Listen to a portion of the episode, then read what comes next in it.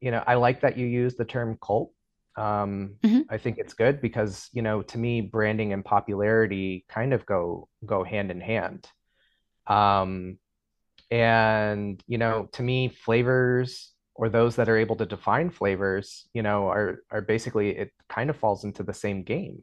Welcome to the Daily Coffee Pro by Map It Forward, friends. I'm your host, Lee Safar, and this is episode three of a five part series where we are talking about tasting coffee, but we're not talking about the kind of thing that you might, we're not talking key lime pie, we're not talking about passion fruit, we're not talking about that. We're talking about the kind of more nuanced philosophical, economic uh, associations with tasting coffee. In this episode, uh, Kosta, we're going to talk about assigning financial values to the subjectivity of flavor and what ramifications that has. So, what ramifications does it have? Yeah, you know, like what I ended up talking about beforehand, um, in the in the previous episode is is this idea that like, you know, if if taste isn't objective, if we can go ahead and and use just that framework for now, hmm um, you know, and if we're essentially trying to describe um, volatile compounds, but these volatile compounds you can express themselves as different flavors so, you know, I used the example of almond and cherry, and we could taste the same coffee and we would both be right.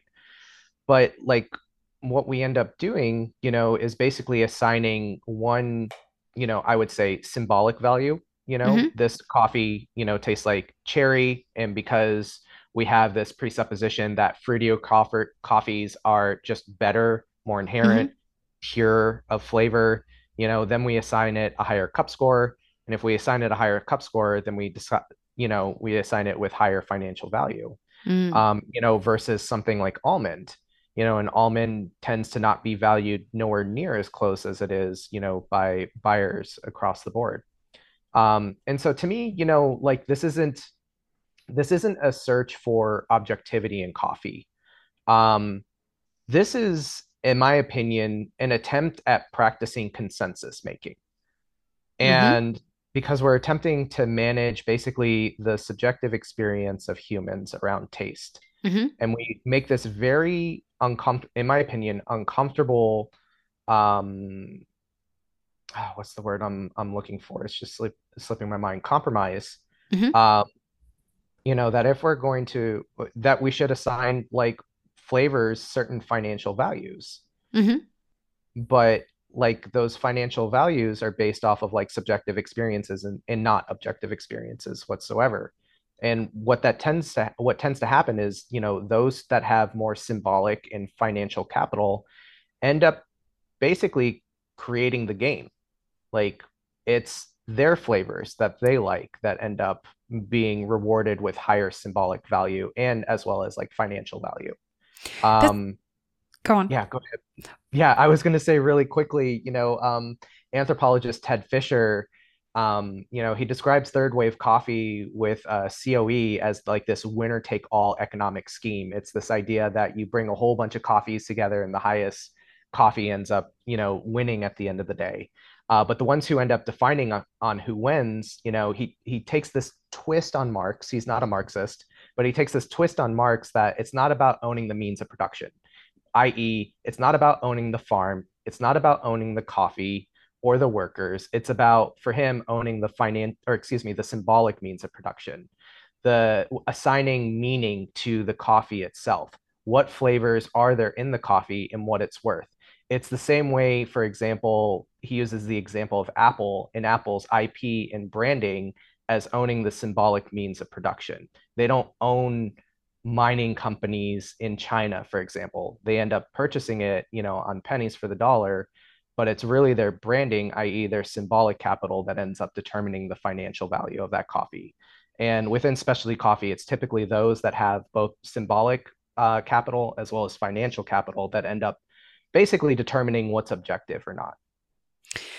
And I guess that we need to look at the nuance in that of different industries. And what I mean by that is the commercial coffee industry and the specialty coffee industry, because branding is playing a role in all of these. And, and my question to you would be What role do markets play in this? Oh gosh. Oh, could you? Because at the end of the day, a buyer can go vote on a COE coffee or bid on a on a COE coffee, win that lot, and if they don't move that coffee, it means fucking nothing. Like at the end of the day, that coffee has nowhere near the value that was associated with it, and the person who purchased the coffee is left holding that with no economic uh, out for that, like uh, no no economic gain, unless they have a brand that's well known and they can trick their consumers if they've built up enough of a cult to convince them that they should buy this coffee. Now, taste has nothing to do with it. Now, we have convinced people by writing stuff on a bag that, you know, it tastes like diamonds and rainbows and fucking cherries and whatever it is. Now we're using that as a way to push an economic agenda that has nothing to do with the objectivity or the subjectivity of flavor. Now it becomes a game. Yeah. Yeah. And oh, go ahead, please. What role do you think that that market dynamic has to do with this? Yeah. Um, hmm. You know, it's it's I don't know. I mean, I think I think my current opinion at the moment, you know, is it's it's basically, you know, those that have This episode of the podcast is brought to you by Map It Forward's first on demand workshop, How to Become a Coffee Consultant. Available now online for you to learn at your own pace with a certificate available upon completion. Click the link in the show notes to access today for just 50 euros. you know, I like that you use the term cult.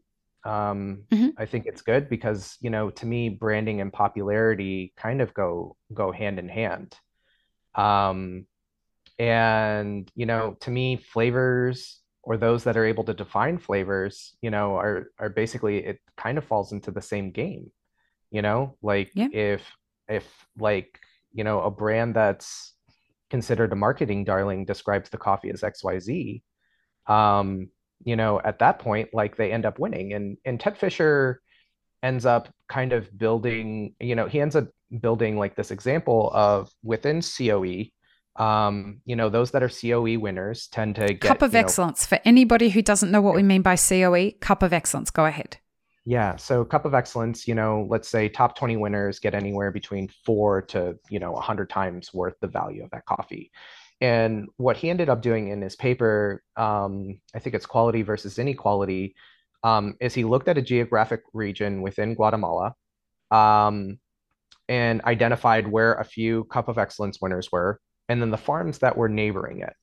Um, Mhm. basically collected all those samples. Let's say, 50, you know, four producers were Cup of Excellence winner. There's 50 producers in the area. Collects all of them, ends up going to Cupping Lab and Anacafe, cups the coffees. They all score similar. Mhm. What's the difference at the end of the day? You know, Mhm. those that essentially were able to afford to like enter into this competition in the first place, um, and those that were able to go ahead and assign it, you know, like a, a cup score, and the fact that it had the Cup of Excellence label on it. Like that's that's the that's Right. the only difference It's the brand. at the end of the day. Mhm. It's the brand. It's the help brand. people help people who don't understand the role of cupping help people understand at origin versus the roastery what the difference between those two cupping objectives is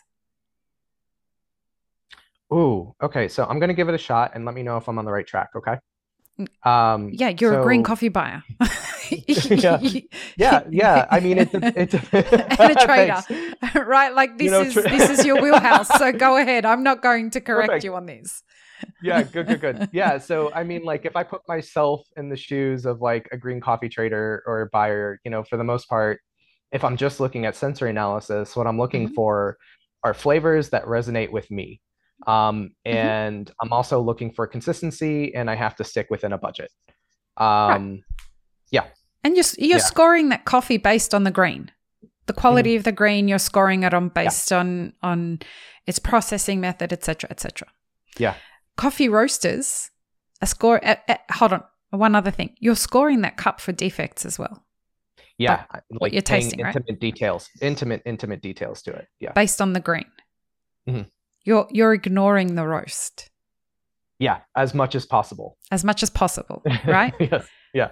a roaster that's cupping a co- his coffee or her coffee or their coffee, they are heavily focusing on any potential roasting defects, as well as trying to pick up the green coffee or what they can taste in the green coffee. And so, and the so the reason I mention this is so for those who are trying to understand why we're talking about cupping at origin, it's a very different objective when we're cup of excellence cupping versus and what we're tasting there, what we're looking to taste when we're tasting coffee at origin and cupping at origin is very different on based on what's happening on the consuming end when we're when we're cupping coffees in the roastery.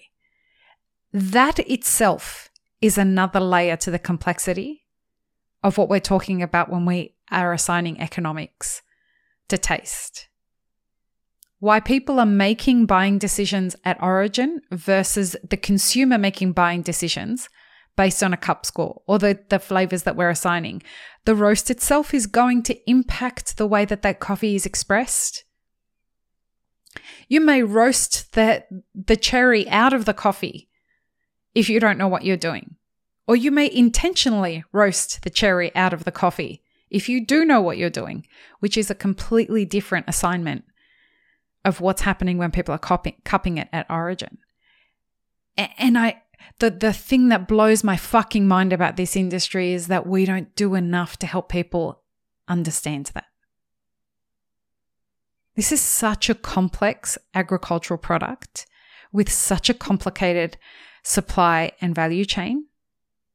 And we have the lowest barrier to fucking entry of pretty much any industry. Why? And we talk about these things as though they're actual fact. Like, taste is fact. And it's just not. And we don't give people nearly enough room to have opinions and nearly enough of a comfort zone to be able to express what they're experiencing that in that coffee without being hounded about it. Yeah. Yeah, and it's almost like those two different um those two different processes kind of come with two different attitudes as well. You know, when Mhm. you're when you're sampling coffees, you know, green coffee in particular, and you're having a sample roast, you're typically treating it with like a deep level of suspicion. Mm. Um, you know, and I mean, even the cupping form itself, before before there was a 100 point cupping form, there was a 50 point cupping form. Mm. And the SCA cupping form was developed. What it ended up doing, the biggest difference that it ended up doing was um, institutionalizing defects. There wasn't a space for defects before the SCA cupping form. Mm. And the reason that the space was made for the cupping form or for defects on the cupping form uh, was inherently to punish coffees. And so that is the attitude in which you end up going into like cupping green coffee, you know, and if I put myself in the shoes of a roaster, you know, who ends up purchasing the coffee, I'm not no longer looking to go ahead and, and punish a coffee. I'm trying to maximize certain characteristics of that coffee. It's almost like a complete Yeah. mind switch. in it. Well, and the nuance of that is that, like, who are you buying coffee for? Like, and what's the purpose of that coffee? What are you going to be using that coffee for? If it is going to be something that is going to be end up in a blender, and uh, like you're going to blend that coffee, and the purpose of that coffee is to be a blender coffee, you have a whole different frame of decision making. Um, thought processes that go into purchasing that coffee versus purchasing into the single origins that you're buying. And are you buying for third wave shops? Are you buying for, you know, 7 Eleven? Yeah. So perhaps the frame of reference, and, and, and look, folks, if you're listening to this and you're like, I'm so confused now, like, how am I supposed to rate if a coffee tastes good in inverted commas?